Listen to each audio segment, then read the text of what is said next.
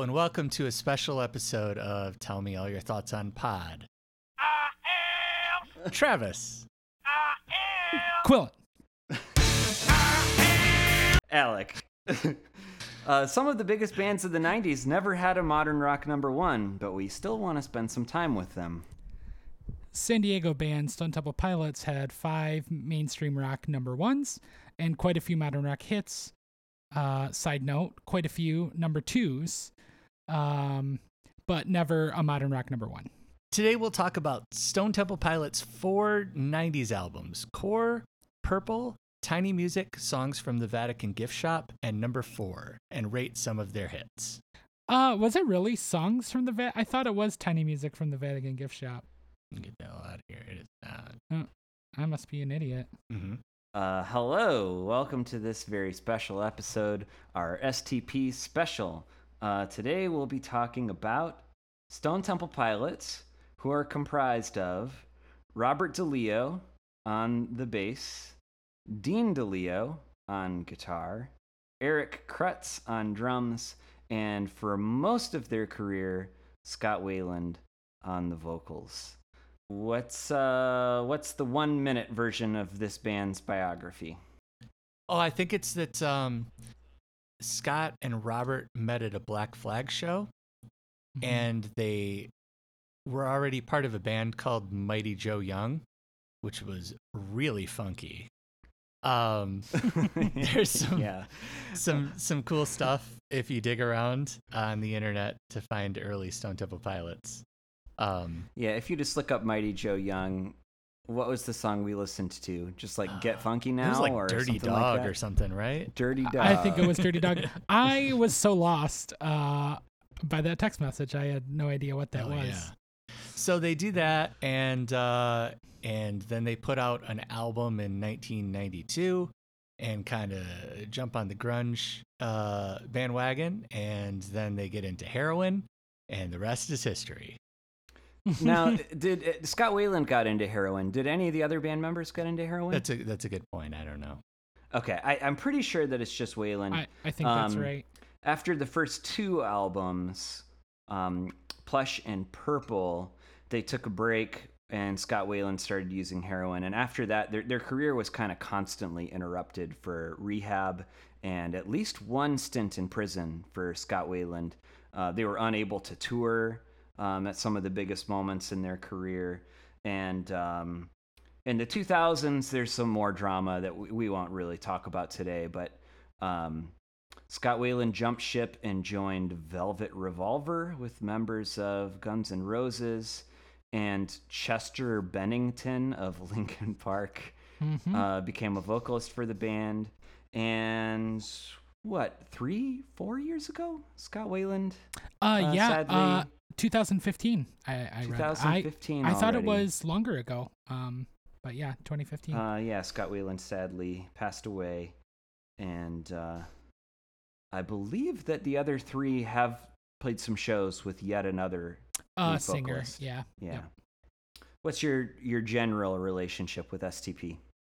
Quill, why don't you tell yeah, us? yeah. Um, I they were like probably um the first alternative rock band um that I got into. Um I think it was like 5th grade or so. What about you, Trav? Um, I liked them from afar. They um, I never had one of their albums. Um, I usually would like borrow a friend's copy and maybe mm, like tape it or something like that. Um, Huh. I remember Interstate Love Song being a big, um, like kind of a pop hit. Like I feel like that was on pop radio, and um, because of that, that was like it was very exciting to me when that happened, and that was probably the first time I remember coming across them. I, I eventually owned all four of these albums, but I definitely, like Quillen, I started with Purple. And when I listen to 90s alternative rock, I feel like Stone Temple Pilots singles are one of the main things that I want to listen to. Like, that's like what I think of when I think of this podcast and like what I want to listen to. So it's funny that we Mhm. don't have any actual STP songs. It's a crime. yeah, it's a crime. Um, what do you think this band does well? Rhythm section is awesome. And I think uh the guitarist is pretty uh excellent and creative and well versed. Uh very um uh what's the word I'm looking for? Like he uh, has a wealth of styles um that he can perform and um it's pretty impressive. I'm pretty focused on Robert DeLeo, the bassist, who is at least 75% of the time involved in the songwriting process. They're they're kind of have a curious credits, songwriting credits if you look at them. Like Scott Mhm. Weiland writes the lyrics for all the songs, but there are songs that um, Robert DeLeo, the bassist, writes. There are songs that some songs that uh, Dean DeLeo writes, and there's even a, a, at least a couple of songs that Eric Kretz, the drummer, writes, um, including actually one of their best singles. But the um, the intersection of the rhythm section and just kind of like the, the harmonic aspects of the songs, which that, and that's where the bass sits. Um, that's what's really exciting to me about STP. Yeah, no, I mean, I think that their singles are really good. They they make singles well. Um, and as I found out, you know, having not really spent time with all of the albums, um, they're a different band outside of the singles. Um, what does this band do poorly? Uh, be a heavy band. Everything that they try to do that is heavy is so bad. Anything that's like when they're writing songs around power chords, it never Yeah. works out. But if they're actually like getting into like um I don't know, uh, like uh, more complex chords, it can actually be really interesting. mm-hmm. hmm But it, the heavier they go, the worse it is. So this band has a bunch of number ones on the mainstream rock chart, but not on the modern rock chart. Now, like Quill said earlier, they do have a bunch of number twos on the on the modern rock chart. But why do you think this band was more successful on the mainstream chart and on mainstream radio than on alternative radio?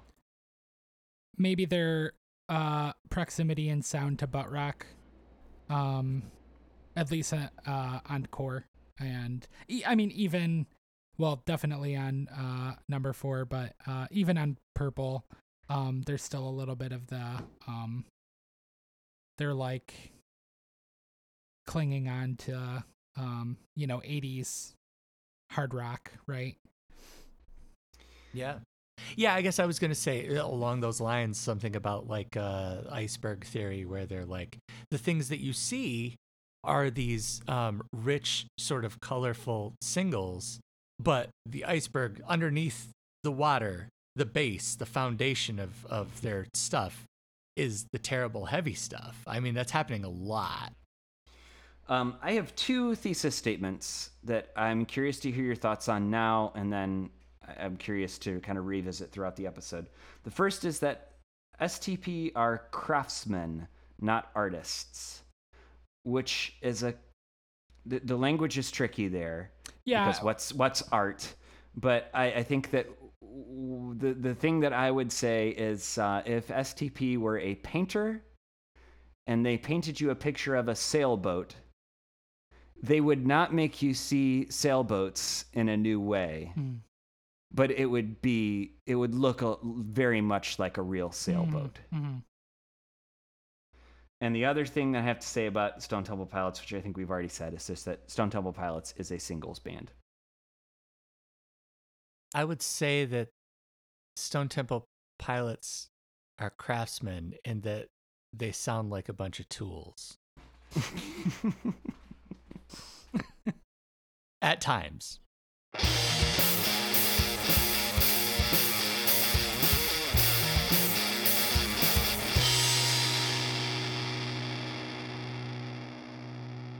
Well, should we go album by album? Let's. Yeah, let's get to it. Sure. All right. Well, we'll start with start with the um, fantastic selling album. I didn't write down numbers for specific albums, but uh, this is probably their best selling album, right? Core, their very first. It was huge, huge success. Um, off of the strength of singles like Plush, Creep, Wicked Garden, and Sex Type Thing. I wrote down shit riffs. I wrote uh, proto Sure. nu metal. yeah. Proto nu metal. Yeah. Um so shortly after this album came out, um they were voted the best new band by Rolling Stone readers and the worst new band by Rolling Stone critics. Mhm. I read that. And um, I think that this album completely earns its negative critical reception. People say that this is a fifth rate grunge copycat, and I, I kind of couldn't agree more. Yeah, and I mean, I think especially when like we heard what they were before. When you hear those Mighty Joe Young songs, they're they're not anything like this.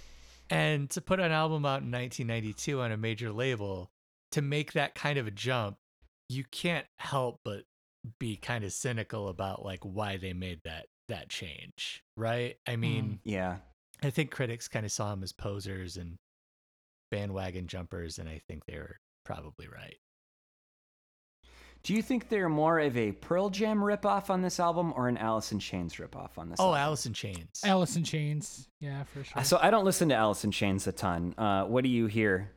Uh, just in like the heaviness and kind of like this, uh, sludginess. Um, is Yeah. more uh comparable to Alice in Chains. Um, Pearl Jam. I feel like even early Pearl Jam had some pep in their step a little bit, and there's like none, Mhm. none of that. Um, yeah. yeah, there's Uh, a bleakness, right? I found that I liked. Yeah, yeah. Yeah. Oh, yeah, yeah, yeah. That's a good, good way to put it. Um, I found that I liked parts of quite a few of the songs uh, on Core. Um, Oh. I never felt like I hated Core. Um, I always preferred Purple. Um, but I, yeah, like, uh, and and again, uh, partly, well, mainly the singles. Um, like, um, I think the chorus of Sex Type Thing is okay. Uh, Wicked Garden has some cool parts. Um, I generally like Plush and Creep too. Um, which when I was a kid, I think I thought Creep was by Nirvana. Um, before I knew Yeah, Um, understandable. Yeah. he, uh, Weiland sounds a lot like uh Cobain on the chorus. Take time with a wounded hand, cause I like to steal. Take time with a wounded hand, cause it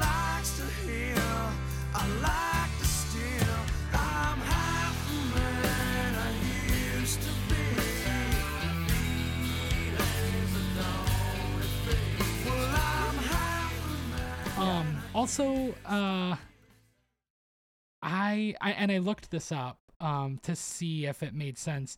Uh, when I was a kid, the talk of my school and like my friends was that creep, um, was about John Bobbitt.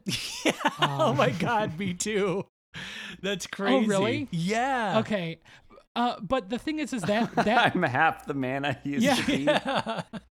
Uh, and uh, the I mean that didn't happen until '93. Um, so that's an impossibility. Um, but uh, yeah, definitely that was a theory going around amongst my my friends who also liked Stone Temple Pilots. Scott Weiland is a vocal shapeshifter. I mean, from song to song and album to album, he he puts on very different hats depending on kind of what his responsibilities are. And I even on the singles, I just feel like he's in full meathead mode. Anytime that he's doing the like any, uh, I just can't, I can't stand any of it. which is really interesting because he is supposedly very like against that even at this time right i mean like ev- from everything i read he was this very open-minded progressive kind of guy but he was Mhm. trying to take on this character of of uh you know especially in like sex type thing i had read that he's Yes. um you know taking a position um or performing as a character that was was aggressive or, or you know predatory or something like that Mm. Yeah, so um, let's dive into sex type thing. Uh, Let's. let's do a let's do a clip real quick.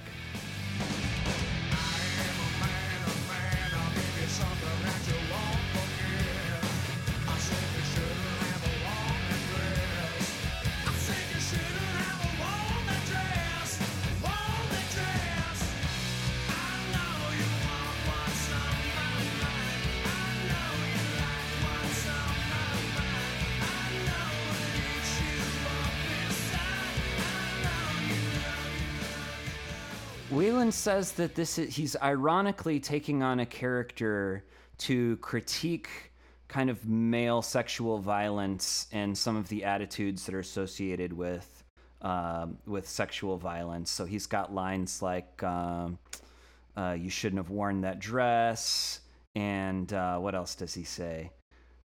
Um, here I come, I come, I come, I come. Oh, what does he say? Uh, dun, dun, dun, dun, dun.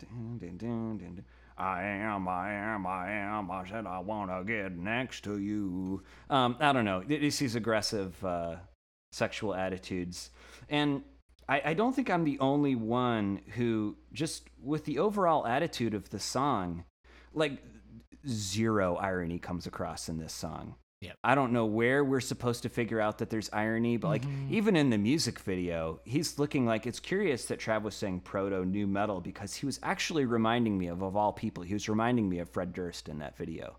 The way he looked and the, the way that he was not necessarily the style in which he was singing, but the lyrical content. Um, I I think the song is just a failure uh, at what it's trying to do, and um, I think most critics agreed. I think uh, I read Robert Christgau saying something like, "You know, you can't say that you don't mean the words when the power chords are like are, are, are, having the same effect. Like they're telling they're telling the listener that you mean it." And uh, Rolling Stone called it a testosterone fest. Yeah, I loved uh, the Christgau quote. Um, I wrote it down because I thought it was like such a perfect sort of like like it just pegged the song perfectly. It said, "Sex type thing shows that they should reconceive their aesthetic strategy. Critique wise, irony has no teeth when the will to sexual power still powers your power chords." Hmm. and I thought that was perfect. And you know, I I think like um, yeah, I mean, it's it's the song is just like his performance is so convincing in what he's doing that it's like there's like yeah. what what else are we supposed to take away Yeah. from this? I'm not again. I'm not. I'm not casting doubt on Weiland's character. I just think musically, it doesn't accomplish what the band set out to accomplish. Right. Let's go through the singles and hear what you all think of each one. Um, Wicked Garden.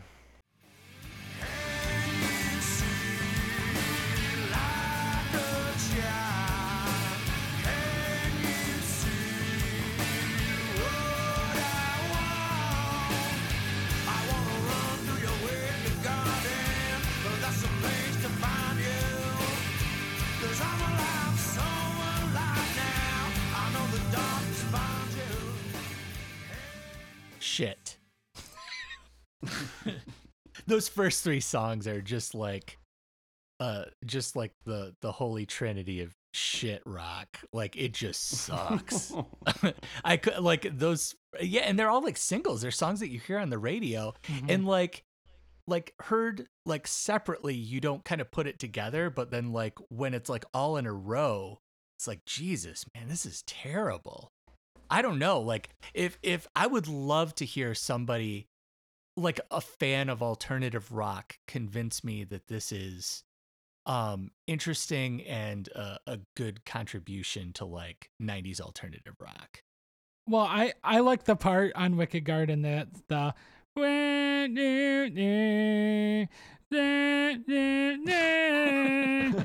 uh, and then when it gets to the uh that part's it loses me. yeah, that part's pretty pretty symptomatic of the whole album. Yeah. I wanna run to the wicked garden. Oh, and the chorus the chorus is kind of cool.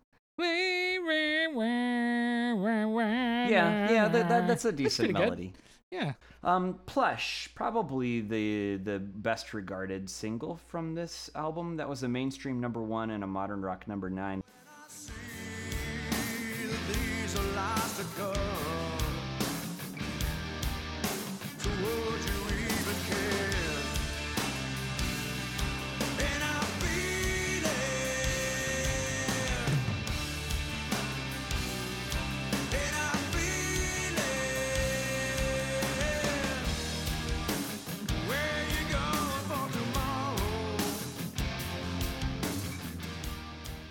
What do you all think of Plush?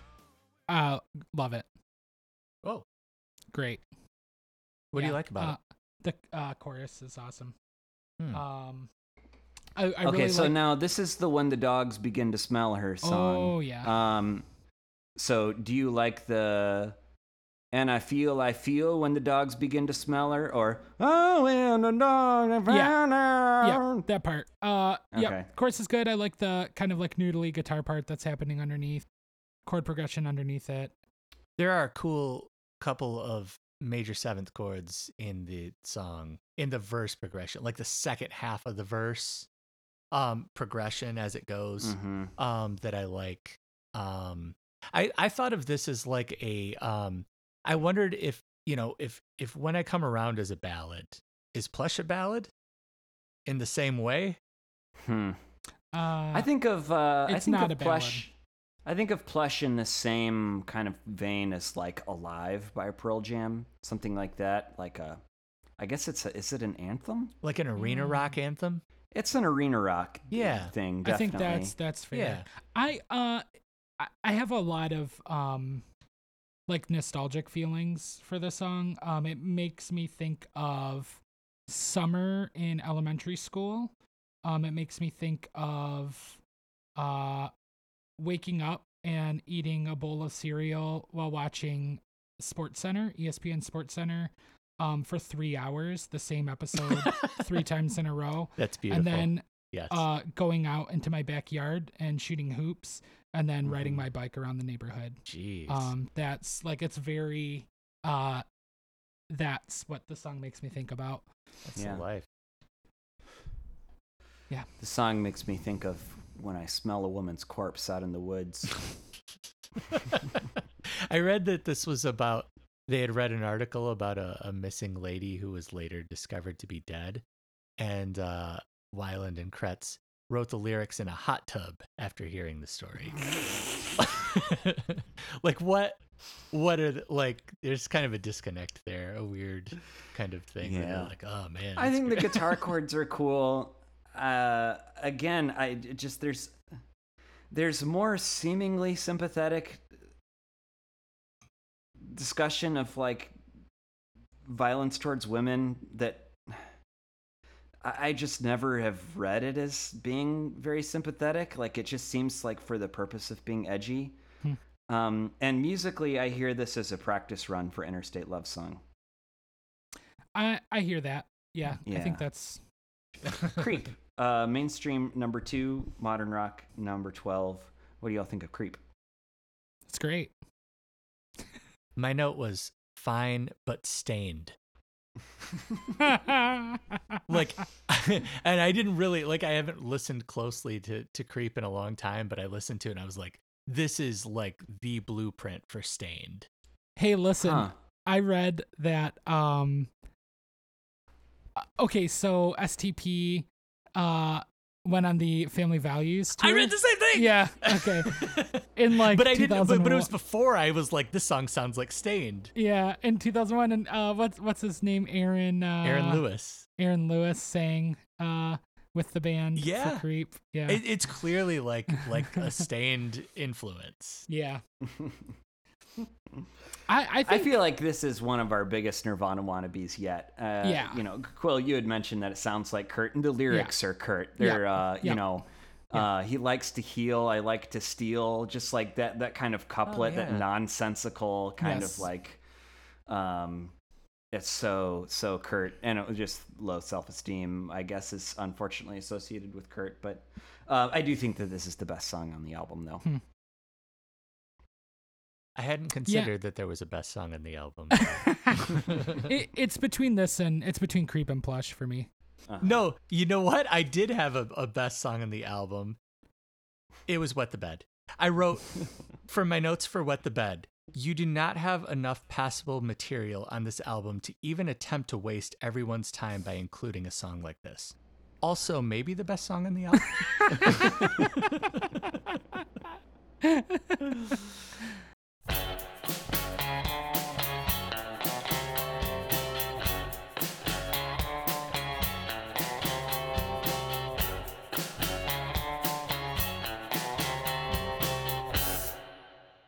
Um, okay, well, let's move on to greener pastures. Let's talk about Purple. This debuted at number one in 1994. Um, how do you all feel about Purple in contrast to Core? Oh, compared to Core, it's like incredible. It's like the greatest album of all time. Uh, no, this coming from the guy who was the Core defender. Um, yeah, it's awesome. Uh, this is the one album that I think I like at least one of the non singles. Uh huh. Um, I think that yeah, I think that overall this might be the my favorite. I guess my favorite album of theirs. Granted, like half of the album is singles. Yeah, I think it's it's uh surprisingly good. Um and in the sense that like I can't believe it's the same band that made Mhm. Core.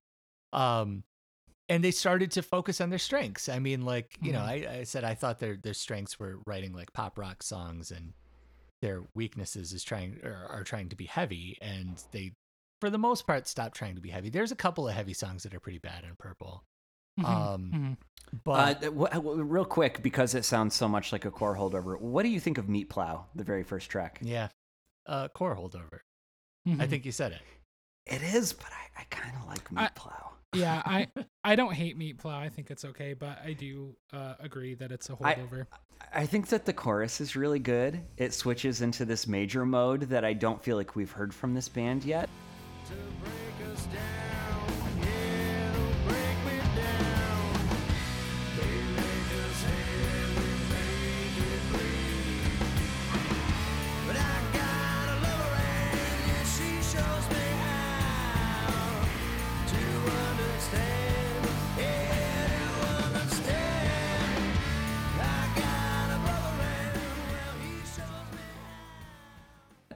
And there's this uh, slide guitar.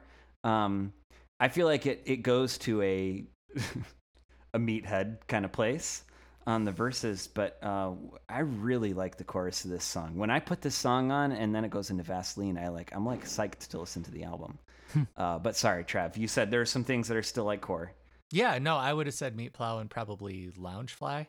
Mhm. And then Mhm. there's something, there's maybe a, a one or two songs near the end that were also sort of that way. But for the most part, um, they're so much more uh, bright and colorful and interesting um, than they were on Core. This was my favorite when I was a kid. And I think it what we get to see now is that this band is really clever. Mhm. And I don't think that we really got to see how clever they are on core. The guitar playing is excellent Mhm. on this album. And uh, like I've already said, the bass playing is really excellent on this album. Um, one distinction behind the scenes is there's a lot more involvement in the songwriting from Dean DeLeo. In particular, he wrote Big Empty. Um, and uh, his mark on Interstate Love Song is definitely really significant. Rolling Stone gave three stars and said, By now, dissing Stone Temple Pilots has become as predictably indie rock as worshipping Sonic Youth. The higher the quartet's 1992 debut creeps past triple platinum, the more alternative rock hecklers sling Pearl Jam wannabe jokes like rotten fruit. The accusations wouldn't be so harsh if Pearl Jam hadn't already been labeled Nirvana ripoffs, making STP knockoffs of a knockoff. Yeah, I hadn't considered um, uh, until you read that um, the the, the pavement line about you know mentioning Stone Mhm. Temple Pilots because it always kind of gets overshadowed by the Smashing Pumpkins one. But um, yeah, they were kind of you know kind of mocked there, and yeah, for sure. uh, yeah, I was too young at the time to realize that anyone was cooler than anyone else. You know, when Mhm. it came to all this stuff, it seemed like it was all very cool. you know, I, I, I mentioned that Creep was the most blatant Nirvana wannabe on Core. Um, one dart that I will throw at this band is, uh, and this album, Unglued, I think is a is an extremely blatant Nirvana ripoff. Yep. I thought the same thing. It is, but I fucking love it.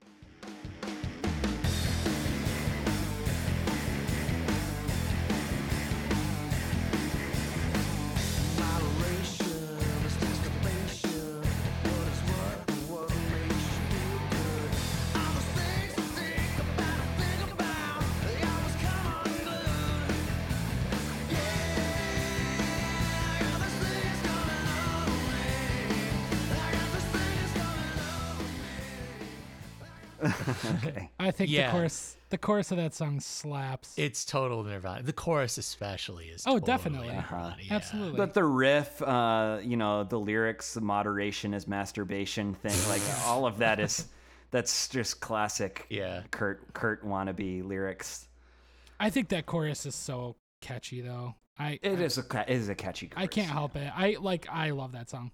All right, well let's let's talk about singles, and I think we'll have a lot of positive things to say here. Big Empty um, was Mhm. on the Crow soundtrack, and then uh, was released as a single, and, and sort of became the de facto first single from this record. Mainstream number three, modern rock number seven. cigarette and lie some more. These conversations kill.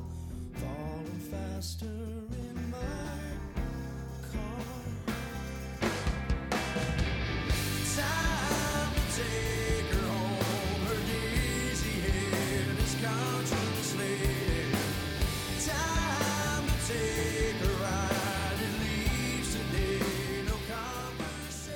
Pretty good. Yeah. Yeah. Um, I was gonna go back to the um about a girl, um, Yanni Laurel E chord. Is it a major Uh-huh. or a minor? And it turns out it sounds like it's an E E minor seven flat five, which means it's an E minor with a with a B flat in it. Um, which is not S- necessarily Sorry, in about a girl. no no Or in, in Big Empty In Big Empty. during okay. the during the verse. So um yeah, it, it was something that I thought was like maybe a major, you know, I, and that's that I, I mentioned this because it's my favorite part of the song is going back and forth between those two chords in the verse. yeah, and it's um, an interesting melody. It is, it is. Mhm. and then also, I mean, yeah, I, I- I guess covering the whole song, but like the um the chorus is great. Um, just kind of like repositioning the the G shape over a couple of different chords, and then the end of the chorus. The chorus ends very well too. Yeah, yeah, that dun dun dun dun dun dun. Yeah, Yeah, Uh, very cool guitar stuff. Dean DeLeo wrote that one. The guitarist wrote that song, and um, yeah, the chorus is like it's a good anthemic uh, Mhm. mid '90s alternative rock chorus, and the slide guitar, um, acoustic slide guitar, or, or Awesome. yeah. uh, at least um, clean slide guitar Mhm. is really great too. And there's um before the last chorus, there's that great kind of breakdown period where it seems like the song is ending, and um, Eric Kretz is kind of heavy on the toms, Yeah. and Scott Weiland's doing that wordless. Yeah, uh, there's yeah. some slide guitar, and then it comes back into the chorus. That's a great moment. Yeah. Next single is Vaseline, mainstream number one, modern rock number two. I've already shared that I think this is one of the best modern rock singles of the 90s.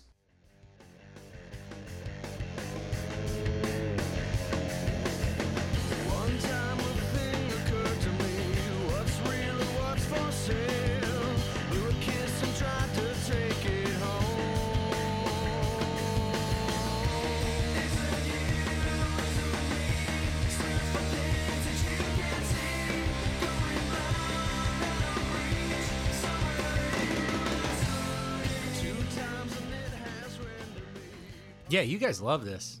It's awesome. It is. Yeah, it's about perfect. It's so good. Man, I think it's just fine. How dare you? I think it's without a doubt the best song on Purple. I'll repeat some of the things that I said before. Uh, it's got a very complicated rhythm, polyrhythms. Um, the drums are doing a really uh, a really tricky beat, and uh, the choruses are are pretty unusual. Um, Awesome bridge. chords, Bridge. uh, amazing bridge, and it's Bridge is super good. efficient. It's really right. It's it can't be much more than three minutes long. yeah, it's just over three, I think. uh, guitar solo is totally awesome. Vaseline is is a, Oh, a great one. Vaseline is just under three, according Wow. to Wikipedia. All the more evidence of its excellence. The phrase came from Scott Weiland uh, originally thinking that "Life in the Fast Lane" by the Eagles um, during the chorus of that song. He thought when they were saying "Life in the Fast Lane," he thought they were saying "Flies in the Vaseline," Hmm. um, and that's where it came from. And so he wrote a song about it. Um, I also Curious. wrote that the drummer, um, Eric Kretz, played the smallest drum kit he could find for this song. Does that mean anything to you, Aaron? No, it's just very interesting. Yeah. I wonder what that. I would like to see what the kit was and how small it was. Yeah. Yeah. Um, I mentioned that this is. I see this as the the proto uh, airbag by Radiohead. Hmm.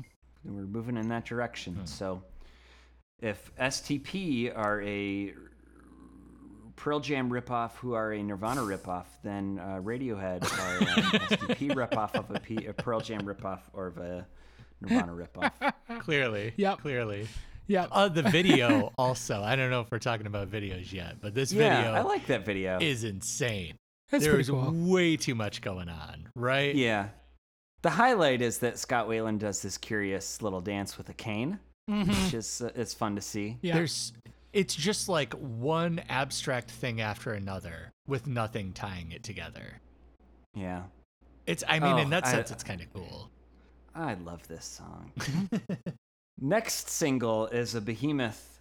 Um, mainstream rock number one for 15 weeks, and Wow. a modern rock number two, Interstate Love Song.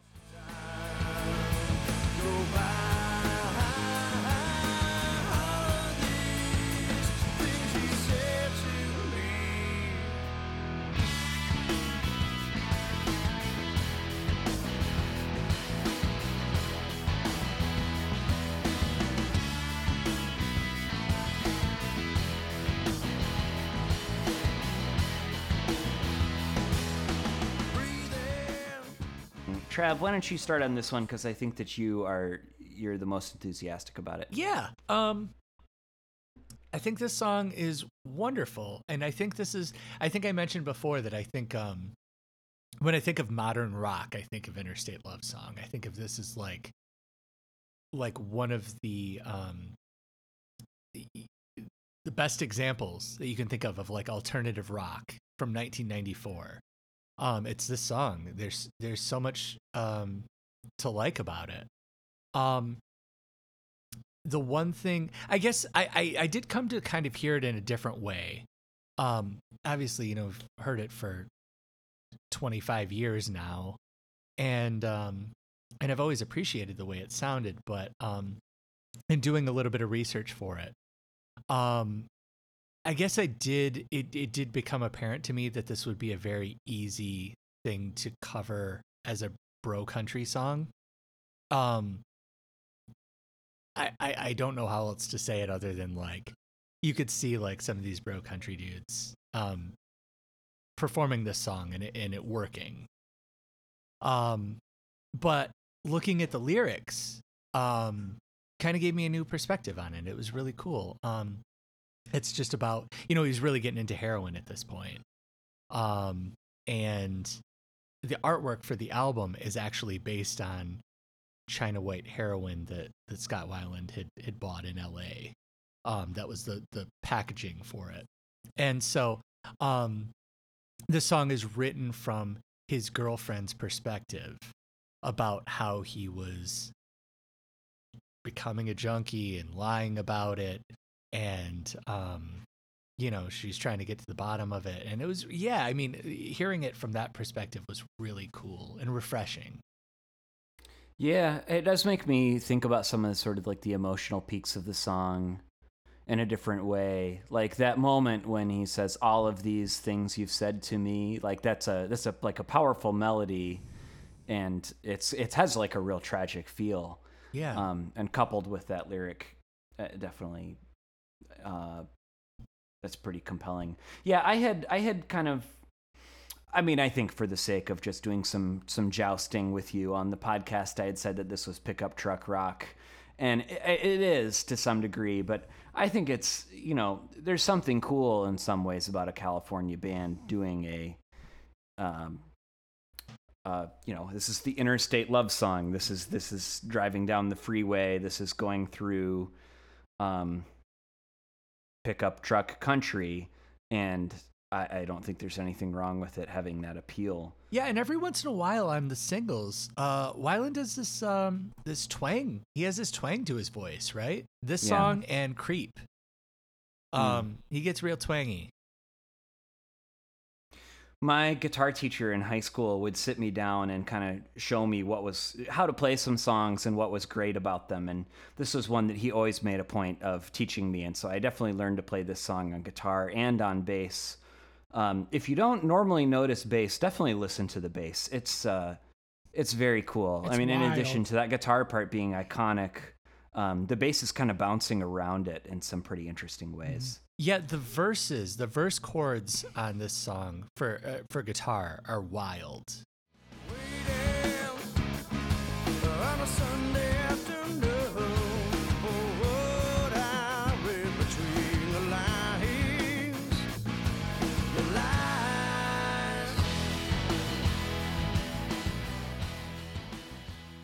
Isn't the chorus unbelievable? I think the chorus is just awesome. Yeah, beautiful. It's so good. And I, I love the uh um like each couplet in the verse like ending on like the one word with the harmonized uh do you know what I'm talking about? I, It's yeah. cool. Yeah. And the riff, the riff is great. Oh my god. yeah, the riff is great. No, I Yeah. mean these these brothers, uh, they know what they're doing. Yeah. They're they're fantastic musicians. Except when they don't. because we know how bad they can be, but we know how good they can be. What is the deal with that? I think there are a lot of music listeners that like that. like, Mhm. which is a lot of what this band does. Yeah. But no, you can't. You you have to really know your stuff to write the chords to this this Mhm. the Yes, verse of, of yes. the Interstate Love Song. Confusing. Well, we've we've behind the scenes in the green room, we've had a lot of discussion over um, what counts as a single, because uh, a lot of these songs were released as singles, and then some of them were released as promo singles, basically released to see if they could get some radio play out of them. Um, so I have Pretty Penny listed as a single from this. it's a promo single. This was curiously, this is a mainstream number twelve, did not chart on the modern rock chart.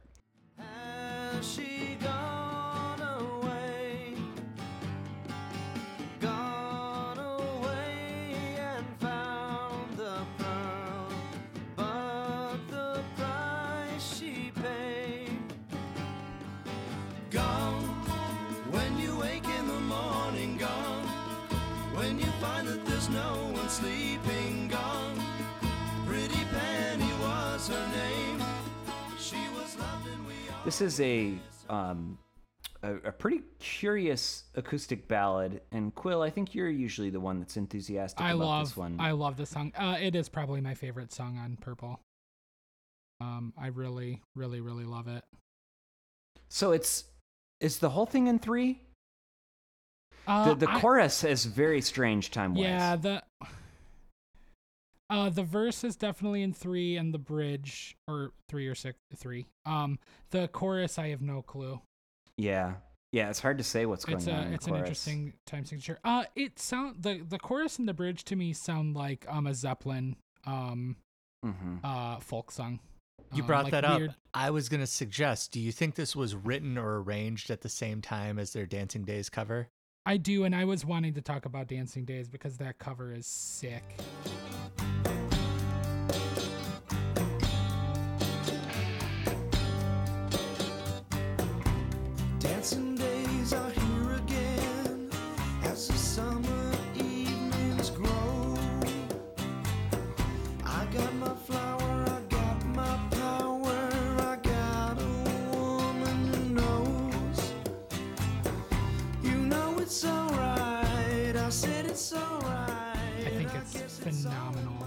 Um,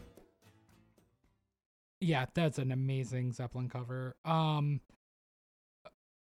Better than the original, right? ah, maybe. Yeah, I I think mean, it I- is, and I, I, I'm a big I like the original, but- but I man on uh, uh yeah on their Dancing Days cover, I the the slide guitar part. Do you know what I'm talking about? Like during the uh intro and like the Yeah, that parts weird in between. Yeah. Oh, yeah. It- it's, Yeah. It's done cooler on the STP cover, I think. Uh-huh. It, it just sounds so cool.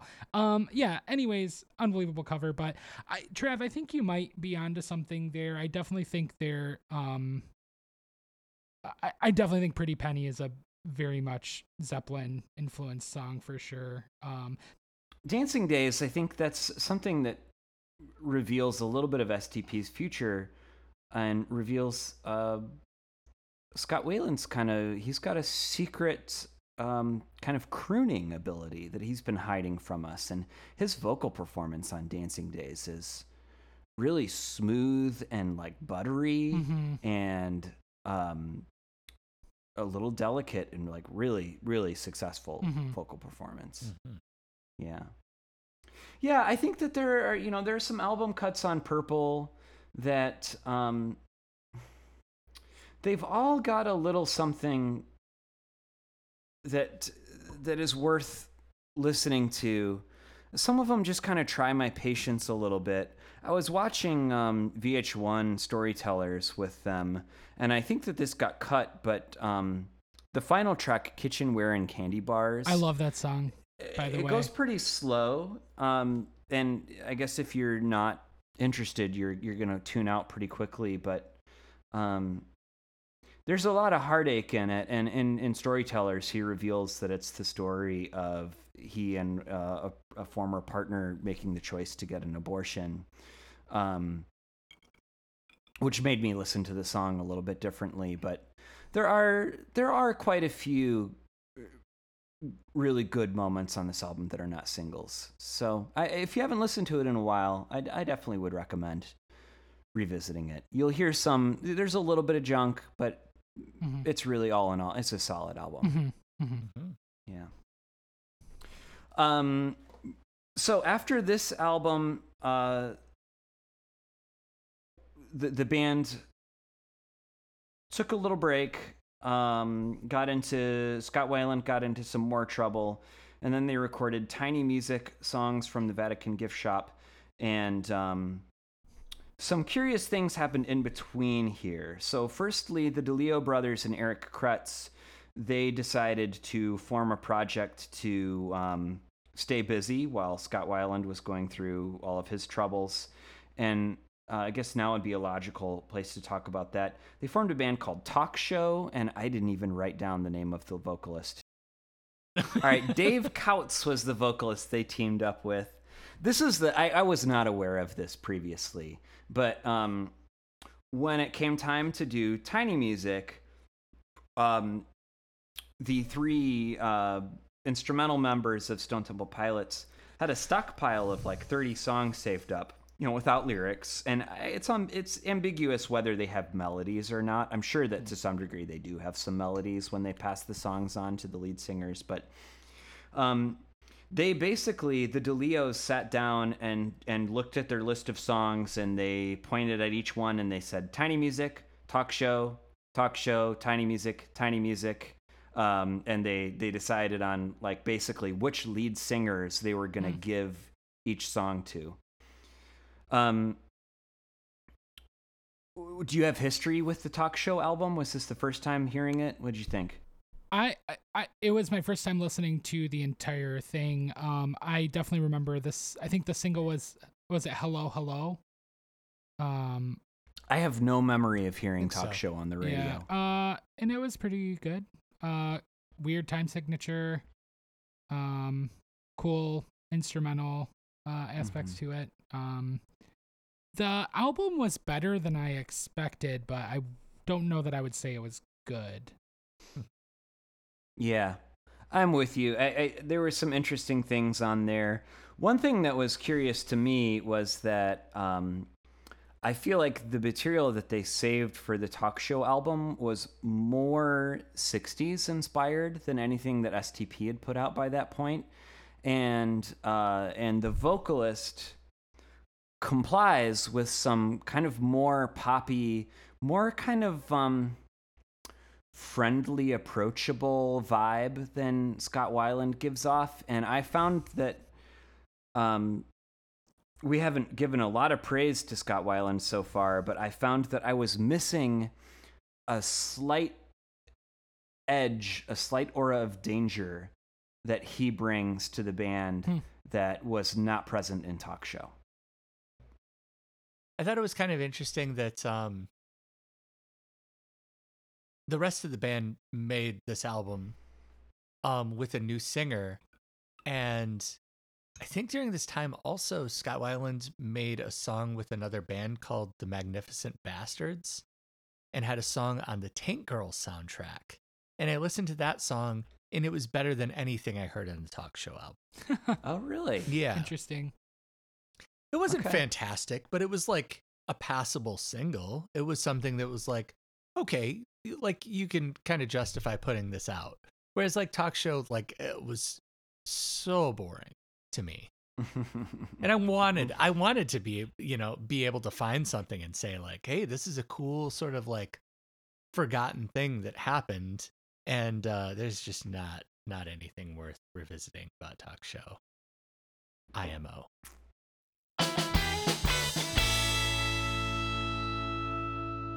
Well, let's move on to Tiny Music, songs from the Vatican Gift Shop. This debuted at number four in 1996. And um, again, in the wake of, of Weiland's initial troubles with heroin, I think that this is, despite a couple of crummy tracks, I think that this is one of the best mainstream rock albums of this time period. Yeah, my thought was that it was um their only good album from start to finish. Mm-hmm.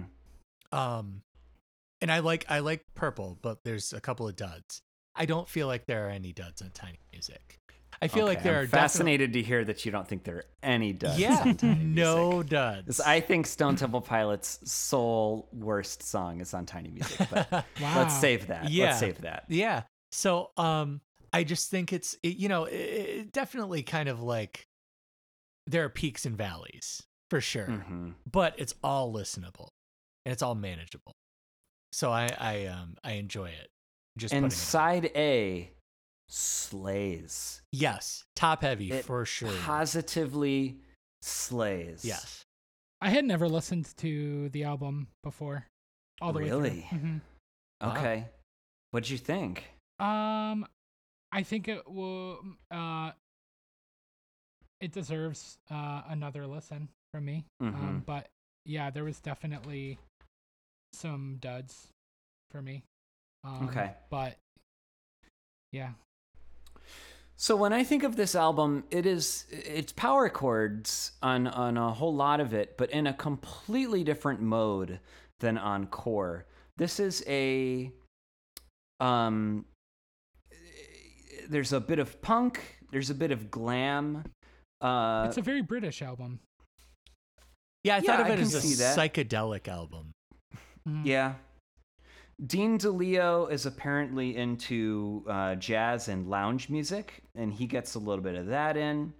Robert DeLeo's sort of like the the Beatles esque guy. He gets some of that in. Scott Weiland is kind of uh, and he's kind of the punk guy, and everybody gets a little bit of their taste in. And at least on the first half, it synthesizes into like when we talk about bubble grunge this is the definition of bubble grunge to me. Like if I had to say what um if I had to say like what the ideal kind of balance of pop and like mild Nirvana influences, I would point to something like Big Bang Baby or Tumble in the Rough.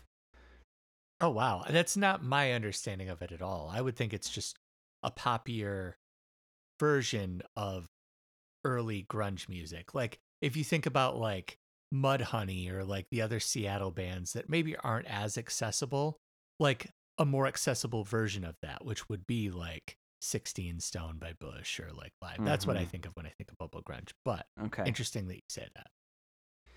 Yeah, and you know, we've said that Scott Weiland is a little bit of a shapeshifter. He's in pretty much a completely new vocal style Mhm. on this record. It's got this kind of like raw, gravelly. There's not a even a hint of the yeah. It's higher pitched. Yeah. Yeah. Yeah. And there's um I think there's there's a different rhythmic complexity to these songs. I mean, the first single is Big Bang Baby and to some degree like on a surface level it's just like a straight riff, but there's this um the snare and the claps Yeah. that are going one, two, dun. Yeah. And like uh, Mm-hmm. accenting on the second hit too, so that it's like uh louder.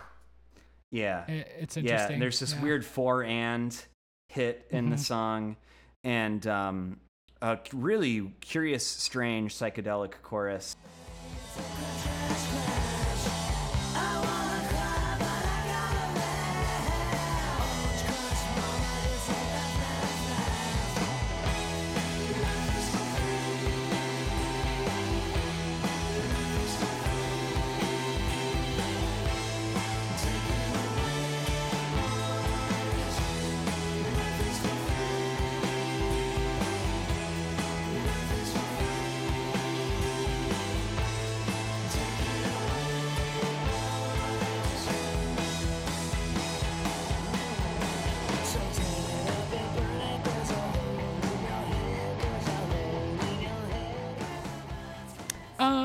Does that song sound like the Kinks to you at all? Like it, to me, it sounds like a a Kinks homage. Yeah, I can hear that. hmm I definitely hear some like T Rex on this record. Mhm.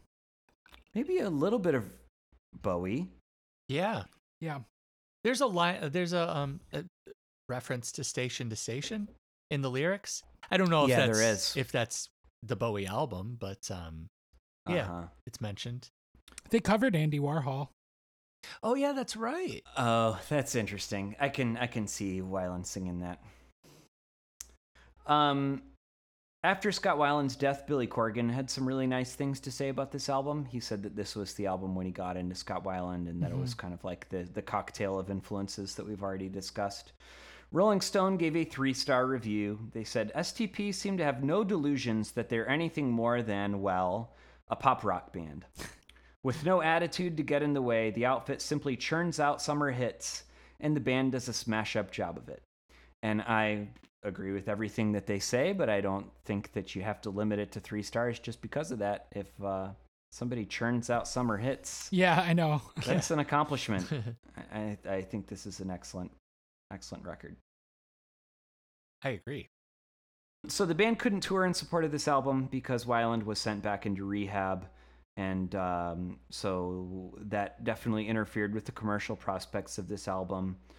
Um, side B definitely loses steam. To what extent did you two think it loses steam? I just kind of stopped uh being interested. Mm. Um, uh, does does but wait, does side B start with tripping on a hole in a paper heart? Yes, Okay, it yeah. does. That's I the mean, only single on side. B. That's uh, where like after that, I'm pretty um. I kind of just zone out. Mm-hmm. Yeah, it's not it's not great, but it's fine to kind of put on in the background. Um it's not terrible or abrasive like they can be. Um they just kind of it's just kind of passable, you know? Huh. Which is like I it's fine to keep going. I I don't have Yeah. any problem continuing with the album. But there's also nothing really there to be excited about, to be fair.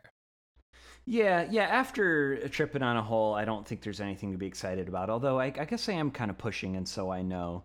I think that "Ride the Cliche" and Seven Caged Tigers are two pretty good songs. If you Yeah. if you want to go back and check them out, um, there's some curious things going on. G- good choruses and, and great guitar playing. So that brings us to Art School Girlfriend, which I think is the absolute most obnoxious song that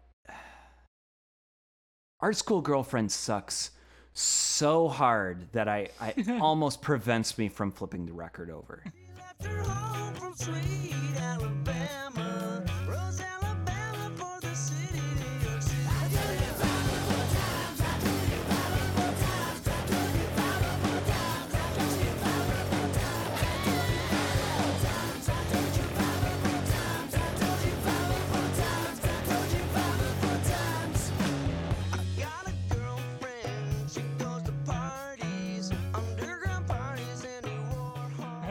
And Trav, you've defended Art School Girlfriend at least to some degree in the past.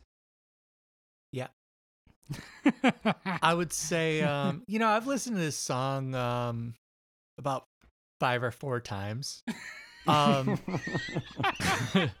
it's uh, it's bad, but it's kind of fun too, right? Like to me, it reminds me. It always reminds me of uh, "I Got a Girl" by Tripping Daisy. Um, Not familiar. it's it was a, it was a single from a minor band um and uh just kind of a quirky like uh you know a quirky thing. Um there's definitely a big contrast between the verse and the chorus that is jolting. Um but it's it's it doesn't it doesn't offend me. I i, I feel like it's just kind of silly um hmm and I don't I don't I don't get upset about it. I just kind of kind of go with it. One thing that made me feel better about it is that um, I read one thing online suggesting that it's making fun of STP critics um, in their pretentiousness with their like, ooh, art school. Uh, got an art school girlfriend. That it's kind of like making fun of people who sneer at the band, these snobbish people who say that it doesn't meet their their artistic criteria. you know, there's that part. Uh, Underground parties, Andy Warhol everywhere. Uh, all that kind of stuff that's kind of like making fun of, um, I don't know, people who are art school graduates or are connected to the art world. Yeah. So I get that, but that chorus, and then there's just a moment.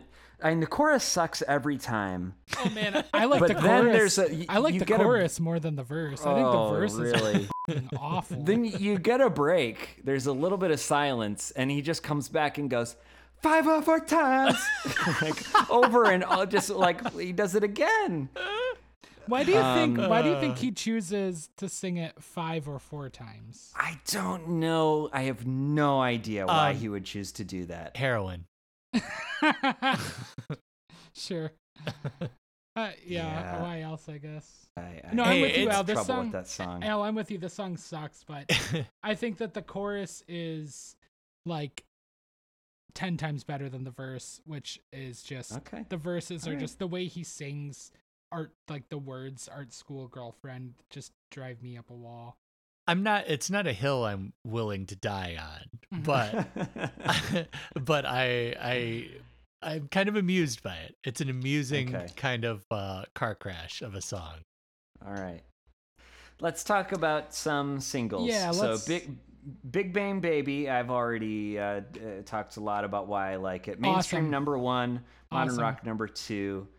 Fantastic. awesome Rules. song. I hated it. I hated it when I was a kid. When it, Really? when it re- when it released as the first single, um, I was so disappointed, and I hated the way Scott Weiland was singing. Um, I hated it. I did not get it at all.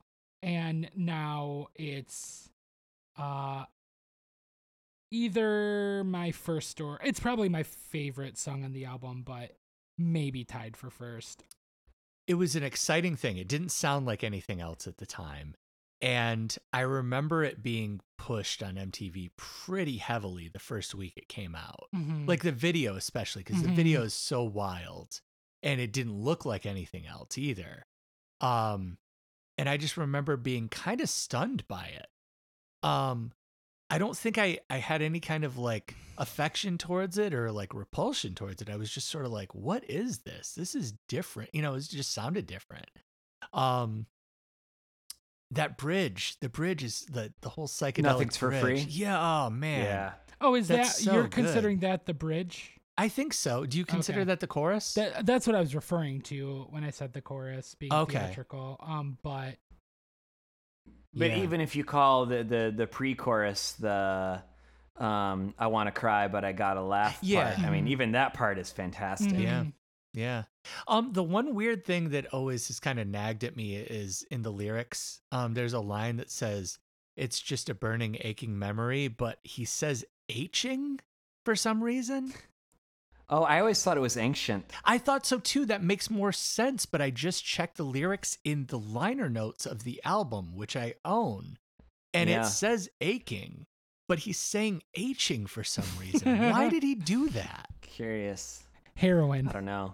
The only other is. thing that I would say about that is um as he goes into the last chorus, there are some harmonics and he really starts shouting the lyrics mm-hmm. and it really gets my blood boiling that just just the very very uh, end of the song. He he like kind of is yelling the it's like the melody goes a little bit higher or something. Yeah, I, he I goes monotone and and goes up higher. Yeah, yeah, it's awesome. Yeah.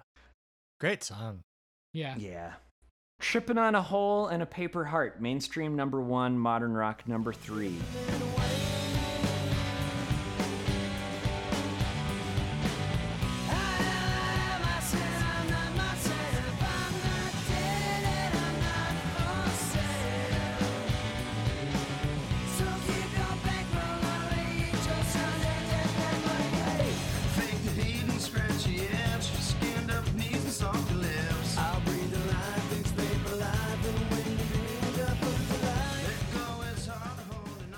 Awesome.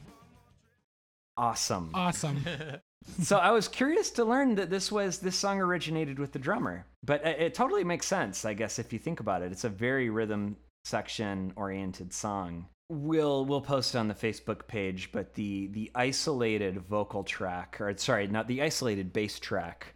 Um, if you really really listen to the bass on this song, it is really remarkable. It is so funky.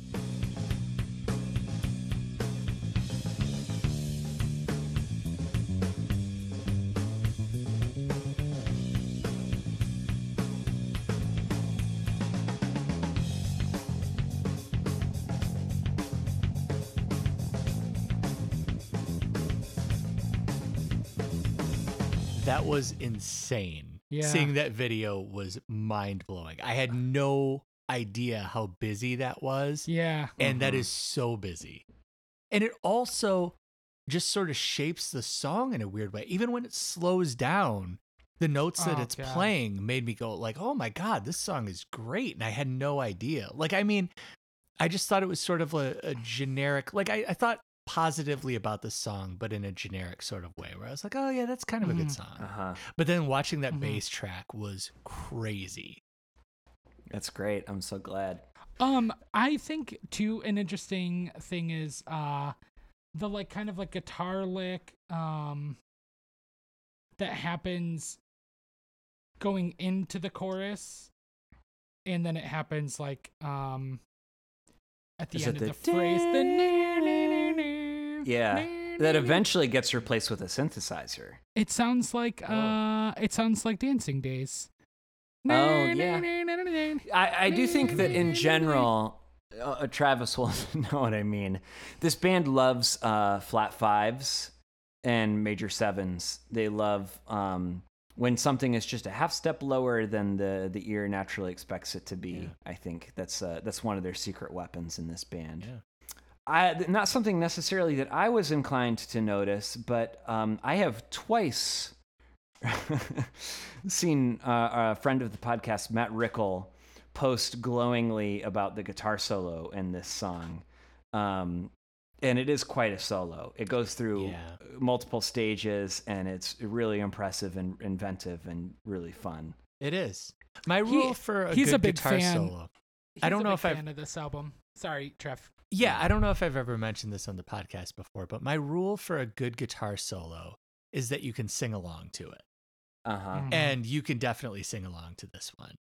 Mm-hmm. And it's crazy because I, I think, Alec, you mentioned earlier, he's got a lot of different styles because he also plays a conventionally terrible solo on core. Um, that was like just noticeably really bad. I can't remember on what song what, what song it was on. Um, it was actually I can. It was on uh Piece of Pie. That was the name of the I- song. I Um, don't even know. I, I I made a note because I was just like, this is awful. Like the, the solo was awful. And I don't, you know, always say that about guitar solos, but I mean, just comparing those two solos is is night and day. Um really great, really great guitar solo here. yeah. Um I Um, also lyrically, um any lyrics jump out at you about from from the song? No, I guess I, I've never really paid that much attention. The chorus ends with a line that says, So keep your bankroll lottery, eat your salad, deathbed motorcade.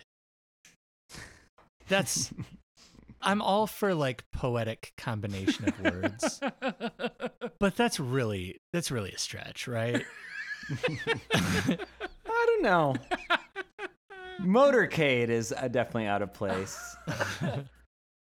but bankroll lottery, eat your salad, deathbed is good. Eh, They should have stopped there. I, I I like that free association. I think about capitalism and mortality and uh, um systems of systems of oppression, man. all right. Maybe I'm the asshole here. uh, we have not mentioned a single time. Lady Picture Show, mainstream number one, modern rock number six.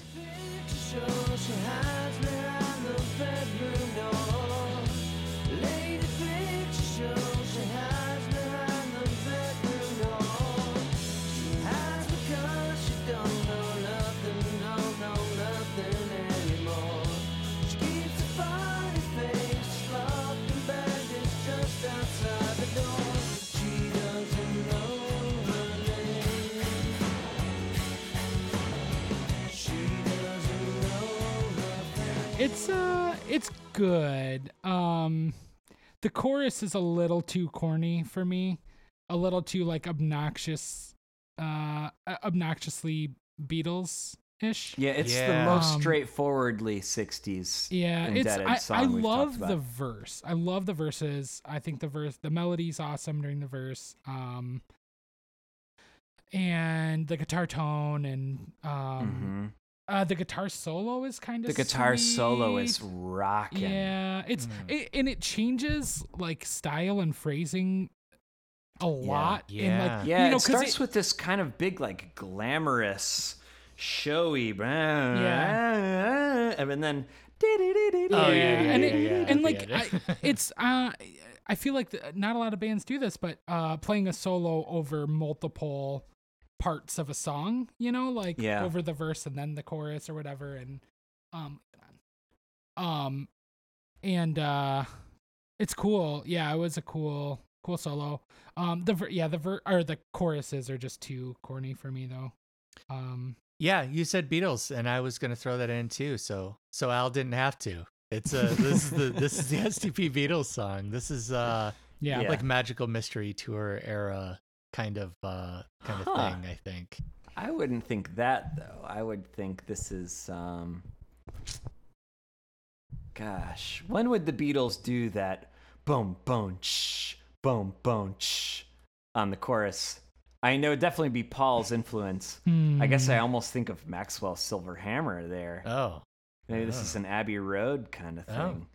I don't know. Maybe. Either way, I, I agreed that it is the Beatles one. I like it quite a lot. Tumble in the Rough. Mainstream rock number nine, modern rock number 36.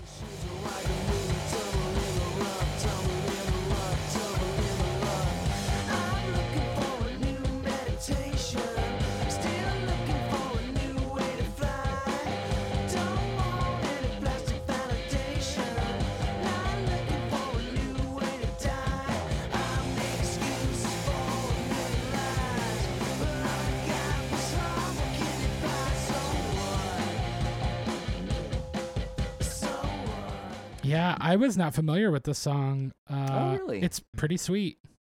It I, is. you know, just kidding. I, I think it was. it, it sounded vaguely familiar to me, but Oh. um, I thought you were saying it's not sweet. no, no, no, no. I, Just kidding, I like it. I like it. it. It's a it's a cool song. It's a Trying shredder. to lure it's us cool. in. Uh, the music is credited to Scott Weiland on this song. Hmm. Music and words by Scott Weiland. Um, it, the song rules. Um, the highlight is the percussive guitar stuff. Yeah. Uh and like the beat uh the beat during the verse being played entirely on the snare, I think is cool. Oh, Um, okay. Like uh simple beat um but instead of uh using your prominent arm on the hi-hat, um he's like doing it on the snare. Oh, Um, wow, So that both both hands are hitting the snare. It's cool. It's yeah. Yeah. I, like it a lot. Yeah, it's a great song. I thought um, the guitar. I, I was guessing it's. Uh, it sounded like I don't know for for what reason, but I I thought it sounded like a, like there wa- he was playing a Dan Electro Y- uh, Oh, guitar. In the video of Big Bang Baby he is too. That must be why. That Mhm. that's probably exactly why. Because I checked the liner notes and it says that they were sponsored by Schecter. Which Hmm. is not that. So yeah. Um, but it, it I, I mentioned that because the guitars sound different. Then it's not a Fender. It's not a Les Paul. It's not like a conventionally like popular sounding guitar.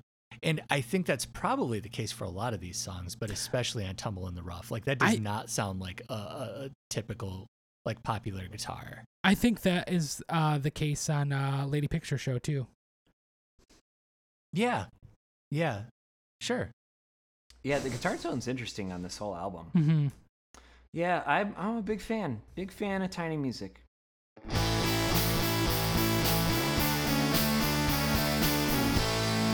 Uh, well, shall we move on to number four? Oh God. I guess we have to, don't we? yeah. All right. This one came out in 1999. It peaked at number six. I guess my number one takeaway is that It they sucks. revert. They, they revert to so much of what they did on Core. Mhm. Um, Weiland's vocals revert to the way that they did things on Core, and they're these just just Except for one r- song. r- riffy dum dum things. Yep. Um, uh, so for the most part, I don't think it's very good. But there there are like multiple songs where they stress the '60s influences more, and um, some of those are are pretty good. So I think this album is best when it's most at its most Beatles esque, but the hard rock stuff really sucks. hmm I didn't notice any thing uh 60s let alone good aside from uh Sour Girl. Yeah. The the songs that I made notes of were um on the song Pruno. the, I don't remember specifically, although I did own this album. I must have sold this album fast when I owned it in high school. Um, Church on Tuesday, I noted was it had some good moments, and I Got You had some good moments. And there's a song called Atlanta that I did like all the way through. M- My notes uh, for Pruno uh, were can't tell if this is good or just good relative to the previous two songs. Yeah. Um, Church on Tuesday was like better, getting warmer. Um, Atlanta, I wrote The Doors. Mhm. um, I think Weiland was a big Morrison head. Like, Yeah. what I feel That like makes I, sense. I gathered. Yeah. there was a song called. Glide too that I thought was was one of the better songs on the album. I wouldn't say it was good, but it was it was better. Um, there's this one song called "Down" that I just, I was really, I, was really compelled by the way that it started. It goes, "Dinner, dinner, pleased to meet you, dinner, dinner, nice to know me, dinner, dinner, dinner. what's the answer, dinner, dinner, well, you show me." Yeah. I, That song cool. is a piece cool- of shit. I like the I like the the guitar harmonics uh in the song. Do you know what I'm talking about? I like that. I like that guitar part. Uh, I don't. I can't think of what you're. Oh yeah, okay. The, the harmonics. Yeah, I can hear that. like going with the vocal. Yeah, I've been waiting for my Sunday girl. Yeah, it's a bad, bad, really. Uh, what a what a lead off single.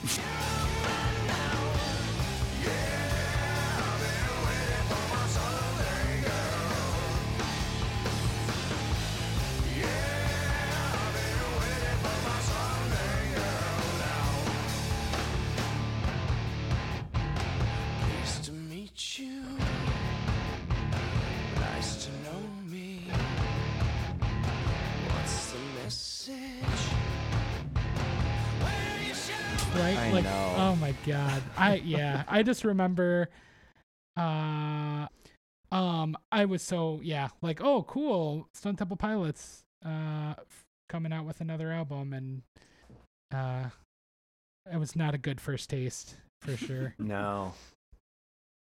They knew better. Right? Like we just listened to two albums that were like solid to very good. hmm How did they get how did they revert back to like the So, worst Nu metal, man. They were. I think. They I were trying think Tiny up with the new Music was was it, Tiny Music was at least a minor commercial disappointment. Yeah. Probably largely due to the fact that they couldn't tour to Mhm. support it. right. But I think that they are they're chasing their tails back to core here. Yeah. I think they're very consciously trying to do a return to form when their form sucks. yeah, and it was probably too weird for most mainstream audiences. I don't know yeah. Tiny a lot Music? of people that loved the singles from Tiny Music. Mhm. But they charted reasonably well. Yeah. Um, at least a couple of them did. Big Bang Baby, Lady Picture Show. I mean, those tripping on a hole. They they charted really well. So yeah, it's curious why they decided to go back this route. yeah. But Quill, you were saying uh, nu metal. I mean, I definitely uh, hear it. Oh yeah, yeah. Down and uh, No Way Out. Um, or nu metal. This was this was the first time that I listened to this album Mhm. and Me too. it was it was also the first time I was like, "Oh, it makes perfect sense that they ended up with Chester Bennington as their singer." Yeah, like it made total sense after hearing this. yeah. I don't think I knew. that. Unfortunately. I don't think I knew they had that dude. At Yeah. any point. Oh lord. Chester B, baby. Mm-hmm. So singles uh, down. Mainstream number five. Modern rock number nine. Sucks. Shit. Shit. Heaven and Hot Rods. Mainstream number seventeen. Modern rock number thirty. Can't recall it off the top of my head, but I'm pretty sure I thought it was shit. I think it's slightly better than down. My note was Um, I just heard this song and it was down. cool. Uh, well, we. I guess it's time to talk about the the hidden secret of this album. Sour Girl, mainstream number four, modern rock number three. Is it so hidden and secret? It was a Kinda. No, it was a it's single. not. But it's so not in keeping with the rest Oh, of the yeah. record. I I did not like it as a kid, and Really? uh uh I don't think I got it. And then a few years ago, yeah, um, Yeah. Yeah. Sour Girl. Sour Girl is a masterpiece.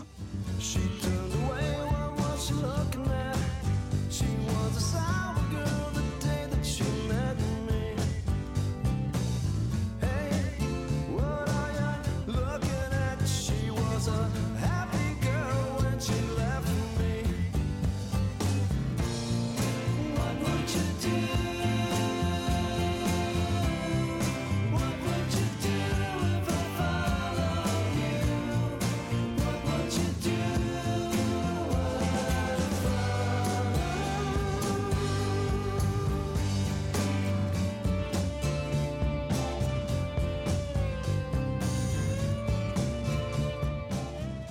a masterpiece. I mean, not even relative to this album.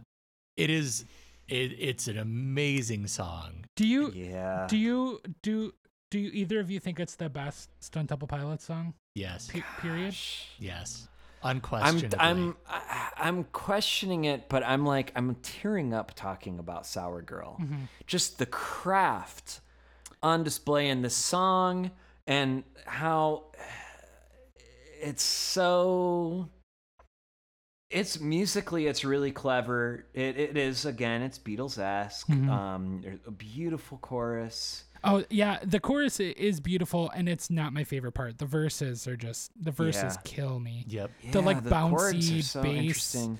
Yeah, and and, the- the, the production is is um, subtle, but it Oh, definitely they they do a really nice job. The drums sound amazing on it. This track, um, no way out, mainstream number seventeen, modern rock number twenty four. The shittiest of the shit. The shittiest shit I've ever heard.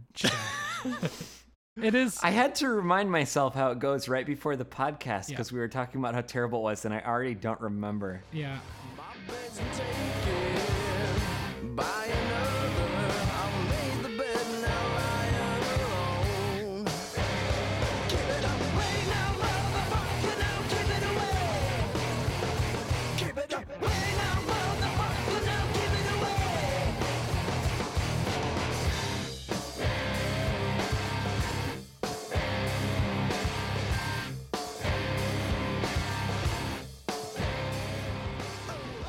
What, what does he say? Give it away. Give it. Oh yeah.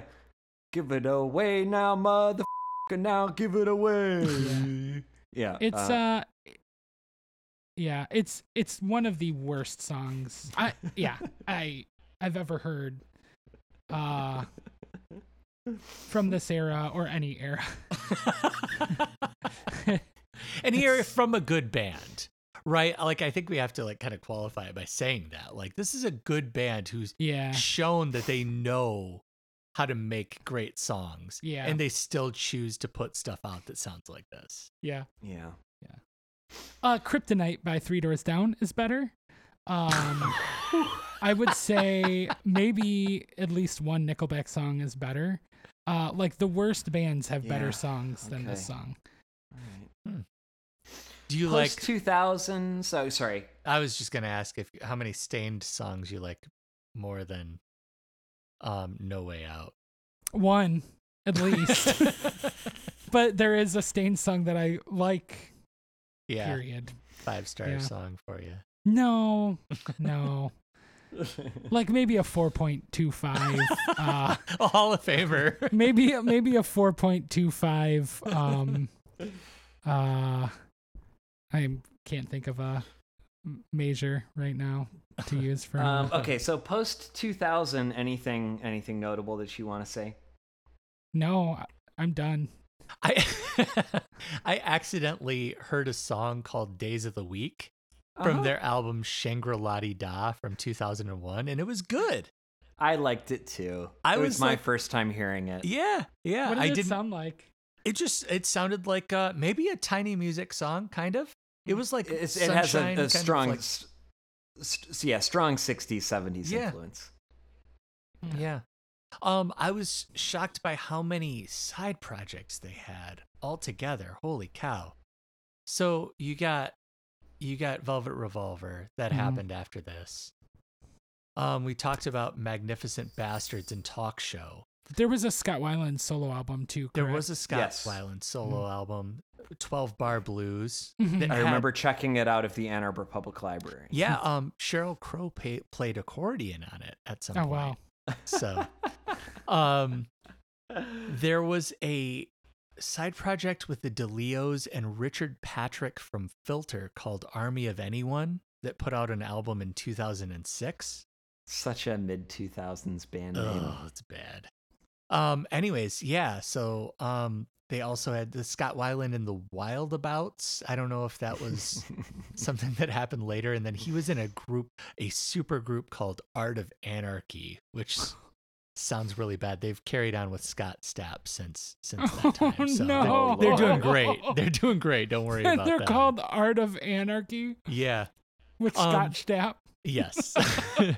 um, also, the DeLeo brothers produced True Ant by Alien Ant Farm in 2003. Oh, nice. Okay. Wait, oh, hold on, hold the phone. Go Yeah. back to Army of Anarchy or Ar- whatever. Art of Anarchy. Art of Anarchy. Yeah. You said that was a super group. Who else was in that? I don't know, some shitheads. Nobody cool. It was it was like you know I I I, I guess I should double check that just in case. But I thought Yeah, it was yeah, like people like, I'd never heard of. Oh. Um, Aaron all right, Lewis from. Guns N' Roses guitarist Ron Bumblefoot Thal. Disturbed bassist John Moyer. And uh, no name twin brothers John and Vince Vada on guitar and drums. Hmm. And Creed vocalist Scott Stapp. So, Art of Anarchy, not to be confused with Army of Anyone. Sure. Right. Any memories related to Wyland's death? Uh, n- no. I mean, I just remember being bummed. Um, uh, and like probably not surprised. Um, I think that it like people kind of expected it and maybe thought um it would have happened sooner. I don't know. Yeah. My I had a Facebook friend who is a um, an Ann Arbor area indie rock musician who made a, a specifically made a post on the day that Scott Weiland died to say that he was not sad that Scott Weiland had died, Jesus. and I immediately unfollowed him and I've never heard from him since. Cool.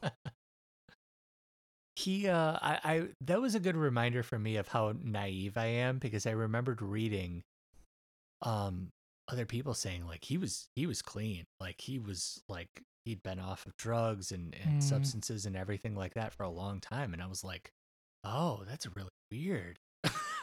how could he have died then? And of course, you know, it came out later that, you know, he wasn't. And Mhm. I think the same, like something similar happened with Chris Cornell, where it was Mhm. like, you know, he he also was like clean and in a great place, and it's like, oh wow, that's really weird. And then you know things come out later that he's still dealing with substance abuse issues. Mhm. It's like, ah, it's really sad. Jeez. Yeah. Heroin, especially. I mean, everything that I read about heroin is just, you know, you know, people. Uh, we got a lot of anti-drug education when we were kids that we've come to be skeptical of and to, to think is silly. But there's there's definitely no question. I mean, there's no counter argument that people take heroin and their lives are just like they're over. Their Mhm. lives are over from the first time that they take heroin. Mm. Okay, well, uh, this uh, brings us to the fun final segment here. So we're gonna rotate on and off, and we're gonna nominate songs for honorary inclusion in the Hall of Fame, and the the threshold that songs have to cross is an average rating of 4.25 to get into the Hall of Fame. That's what we decided in our New Year's Eve 1995 special, uh, or the Stall of Blame, for which they have to have a an average rating of two or less. Um, and we're gonna stick to singles, although uh, promotional singles will count. So we're gonna go around uh, one by one and suggest songs for the Hall of Fame. Honorary placement in the Hall of Fame or the the honorary stall of blame. Um, Quillen, why don't you get us started? Yeah. Um I might be regretting my decision for this song uh based off our conversation earlier. But uh I'm going to stick with it. I am nominating Plush, the single from Core, for the Hall of Fame. And I feel it. All right, what's your Um, rating? My rating of it is 4.25 dogs who smelt her. Huh. Um, man, I'm I'm really happy that you love that song. I think it's great. Um, for me, that song is just like a little better than average. Um, unfortunately, so I I gave it a two point seven five. Damn. Yikes. Okay. Yeah, I think it's uh, I think it's a decent track. Uh, I enjoy it when it comes on, but I, I certainly would never seek it out. So I'll, I'll give it three dogs who smelt her. So altogether, it looks like that's three point three three. Yeah. So plush is a miss Oh. for the Hall of Fame. Oh. I've got a song. I've got a song, and I'm gonna suggest. I'm gonna suggest it. Um, I'm not gonna tell you whether it's good or bad, but the song is called "Dead and Bloated" by Stone Temple Pilots.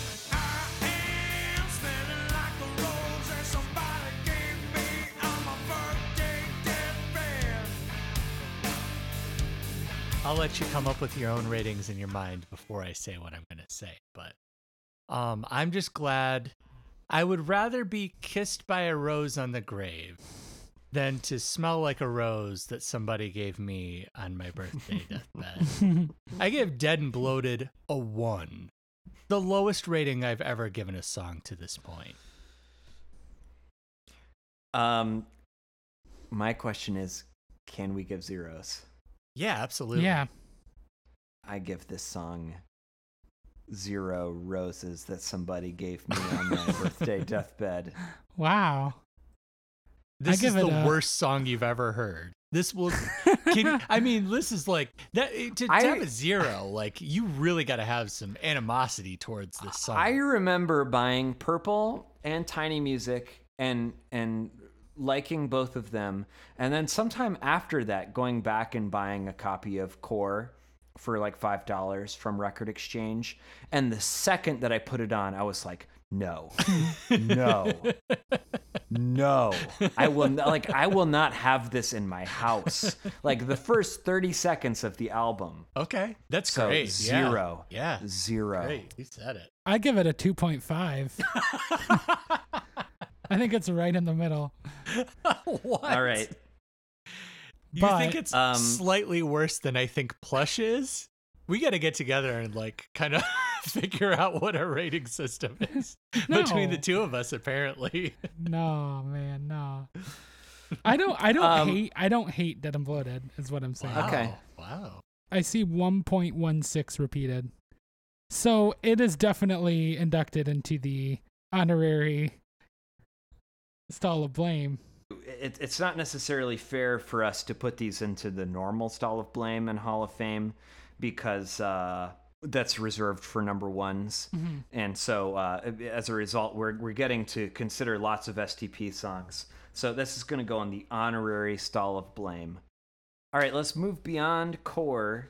Um, I'm going to suggest that we put Vaseline from Purple in the Hall of Fame.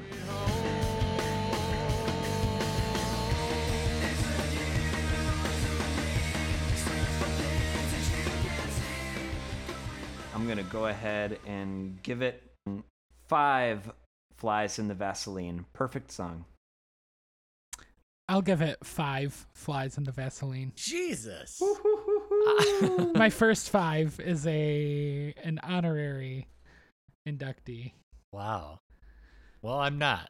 So uh, it's uh 3.75 for me. It's All right, good. let's see how the math works out. But and should be it's good enough. Yeah, should be good enough. 4.58 That might actually be our highest rating yet. Uh, tied with About a Girl. It's in honorary inclusion for Vaseline. Woo! Woo! Quill, another song from Purple? Yeah, I got one. Uh, it's called Pretty Penny. Uh, I would like to induct it into the Hall of Fame.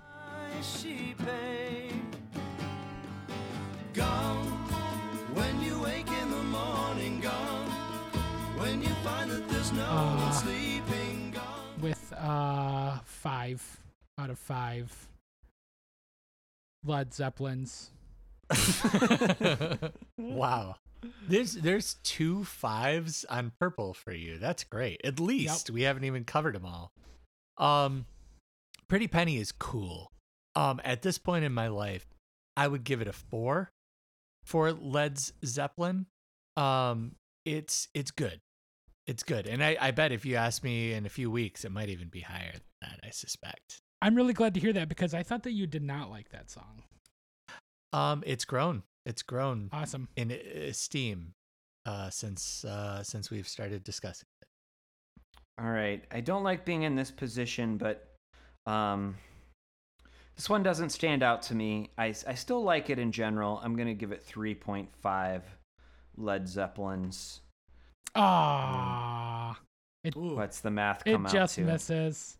Four point one six repeating. Wow! All right. I'm sorry. I don't like being that guy, but that's uh Alec.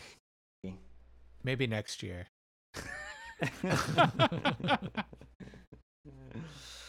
um Travis, a song from Purple. Yeah, baby. How about Interstate Love Song, the classic?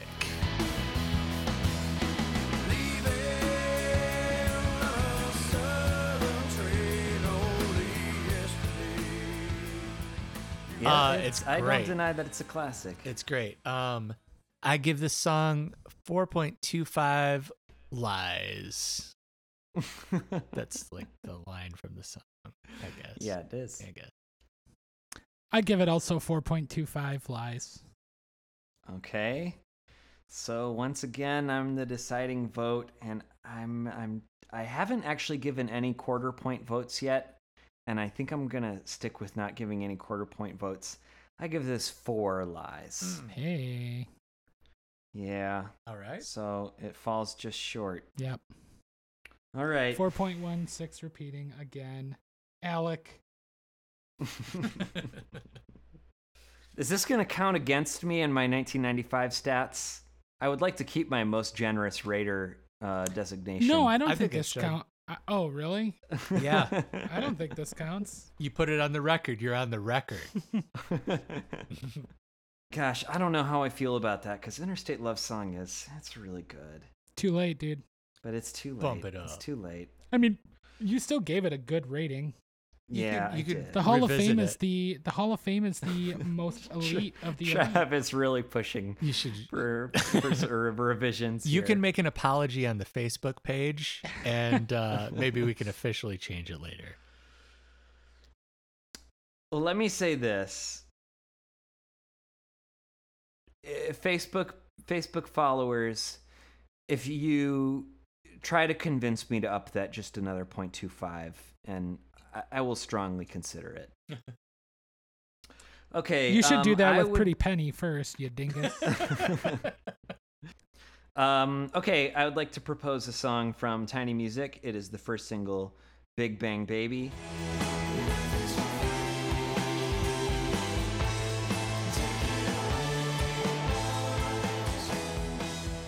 This is a 4.5 uh, Orange Crush Mamas for me. I 4.5 also give it a four, 4.5, you say? four. I also give it a four point five Orange Crush Mamas. Wow. It's great. I give it a 4.75 Orange Crush Wow. Mamas. Oh man. Wow. All right. Now All we're right, talking. Well- in. Big Bang Baby is in.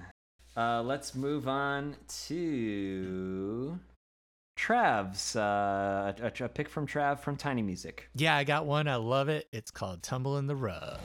I'm looking for a new meditation. Still looking for a new way to fly. Don't want any plastic validation. And I give it a 4.5 tumbles in the rough.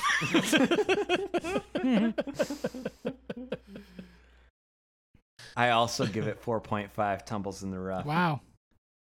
I give it four tumbles in the rough. Well, I think that's sufficient. 4.33 4.33. repeating. yes. That one Tumble in is the rough. in. Honorary Hall of Fame. So many, so many entries. Yeah, that's why it's not fair Yeah. to put them in the actual Hall of Fame. They have so many great singles, though. Look at this. I They mean, these are do. They have legitimately such awesome good songs. singles. All right, I'm gonna suggest "Tripping on a Hole in a Paper Heart" for the Hall of Fame.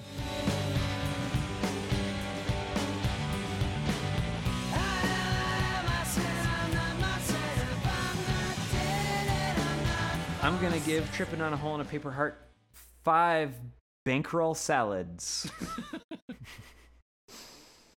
Perfect, perfect song. Five. Uh, I'm giving it 4.25. Bankroll salads. Uh, I give the song "Tripping on a Hole in a Paper Heart" with money in my hands outside a broken phone booth by Primitive Radio Gods a four bankroll salads. Still in. It's in. Quillen, you have a song for number four. I have a song from number four that I would like to nominate uh, into the Stall of Blame. Uh, we were talking about it earlier. It is called No Way Out.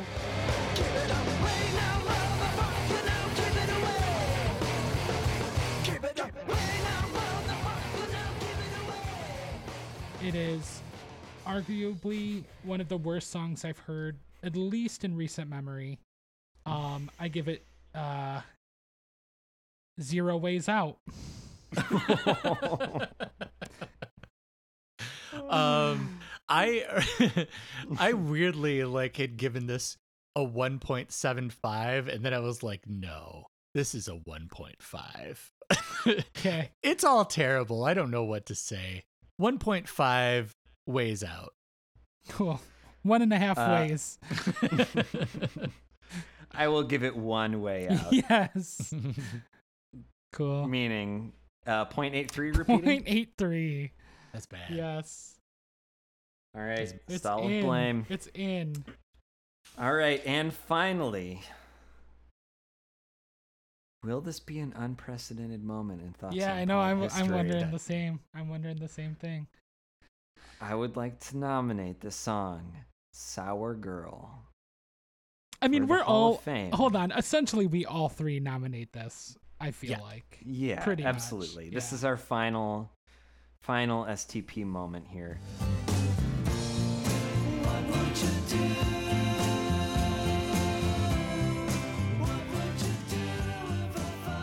Five out of five. Sarah Michelle Gellers. yeah i give it five out of five black-haired sarah michelle gellers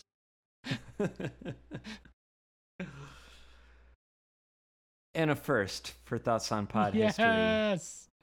I would like to give this five black-haired Sarah Michelle Gellar. Yes, we did it. We finally We did, did it. yes we did it. What, like perfect, 18, perfect five. 18, 19, 20 episodes in, we finally did it. and it's just honorary. But think about it. Sour Girl, essentially, we're saying is the best song we've covered yet. yeah. Yeah. Which I might, I might stand Collectively. by that. I might stand by that. I mean great. i mean we did talk about stay by lisa loeb and we haven't really rated that but Yeah. you know that's okay Well, so in the future, uh, we'd like to keep doing this with bands that have not uh, gotten an alternative rock number one. We've got a spreadsheet that's full of possibilities. We've got, let's see, No Doubt, Hootie. Hootie, Pearl Um, Jam. Uh, is Alice in Chains? Now, Pearl Jam does have a number one, so we're in an ambiguous Oh, place that's right. there. Is Yeah, uh, Alice in Chains. Uh, Cheryl Crow. Yeah. Um, blur Blur. Yeah, we Fiona might do a Apple? yeah, might do a, a Canadian rock special. Hey, we should maybe take uh, submissions, like uh, requests of something For sure. like this, two ideas from our uh, Facebook group. Okay, final final thing um, is Stone Temple Pilots Nirvana wannabe. It's a tricky one. because I, sometimes yes, sometimes no. Right? Yeah. I I think the answer is fundamentally yes to some degree. But when they trust their instincts and they do their own thing, um, they can come up with something that is like magically different hmm from Nirvana. Yeah, I think they probably didn't put Core out if not for Nirvana, right? Or Mhm. Core didn't sound like Core without Nirvana. So, um, and then Unglued is absolutely Mhm. Nirvana to a T. So, I mean, yeah, at moments, yes. All right, tell me all your thoughts on Pod as part of the Off Shelf family. Head to offshelf.net to sign up for their monthly zine and check out our sibling podcast, Best Song Ever. Email us about upcoming songs at thoughtsonpod at gmail.com. Email us a question and we'll discuss it at our earliest convenience, or send us comments, memories, corrections, and complaints. If you send comments as a voice memo, we'd love to include them at the end of the show. Listen along with our playlist on Spotify, Apple Music, or watch along on YouTube. You can also join our Facebook group, Tell Me All Your Thoughts on Tell Me All Your Thoughts on Pod. I don't have anything clever to introduce to the next episode because we have not necessarily decided when this is going to air, so we'll just say see you next time. Bye. Bye. Bye. Thank you. Bye.